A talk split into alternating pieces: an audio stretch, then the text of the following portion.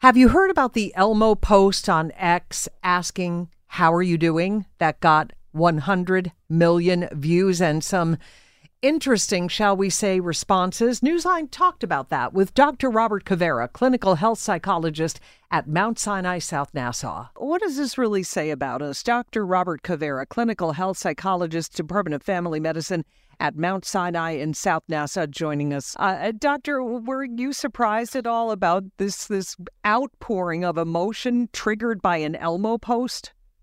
I wish I could say that I am, but sadly, I am not. Why not?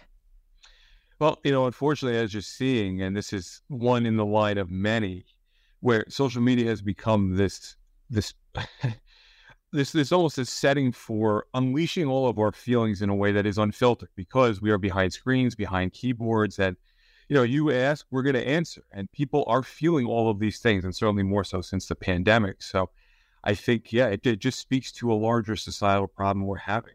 Yeah. Uh, why would you say it's a tough time right now? I mean, aside from everything that's going on in the world, uh, does it also have to do with just this being kind of a gloomy winter season, in particular for folks here in in, in the Northeast? Sure, it doesn't help. I had a patient yesterday who said, "Yeah," I said, "How you feeling?" And he said, "Doc, listen, if I could have five minutes of sun, I'd be feeling that much better." So I think all of those factors compound. So I think, like you said, you added just all of the world, all of the local issues on top of our gloomy, not so bright weather. And it, it's a recipe for a lot of very, very difficult feelings. Right. So, um, what are you counseling people when they? I mean, are they telling? Are, are are doctors telling people if you're not feeling great to see somebody, to talk to somebody, to try to find other outlets other than venting on social media? Absolutely, absolutely. You know, we we're in a generation now where, especially the high school and college kids, all they know is venting through social media and what they see online.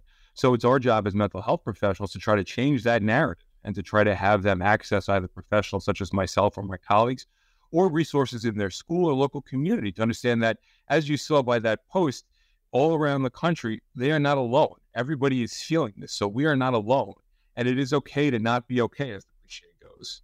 Right. And, Doctor, at what point in your mm, uh, self evaluation of your mm-hmm. mental health do you know that it's time to talk to somebody?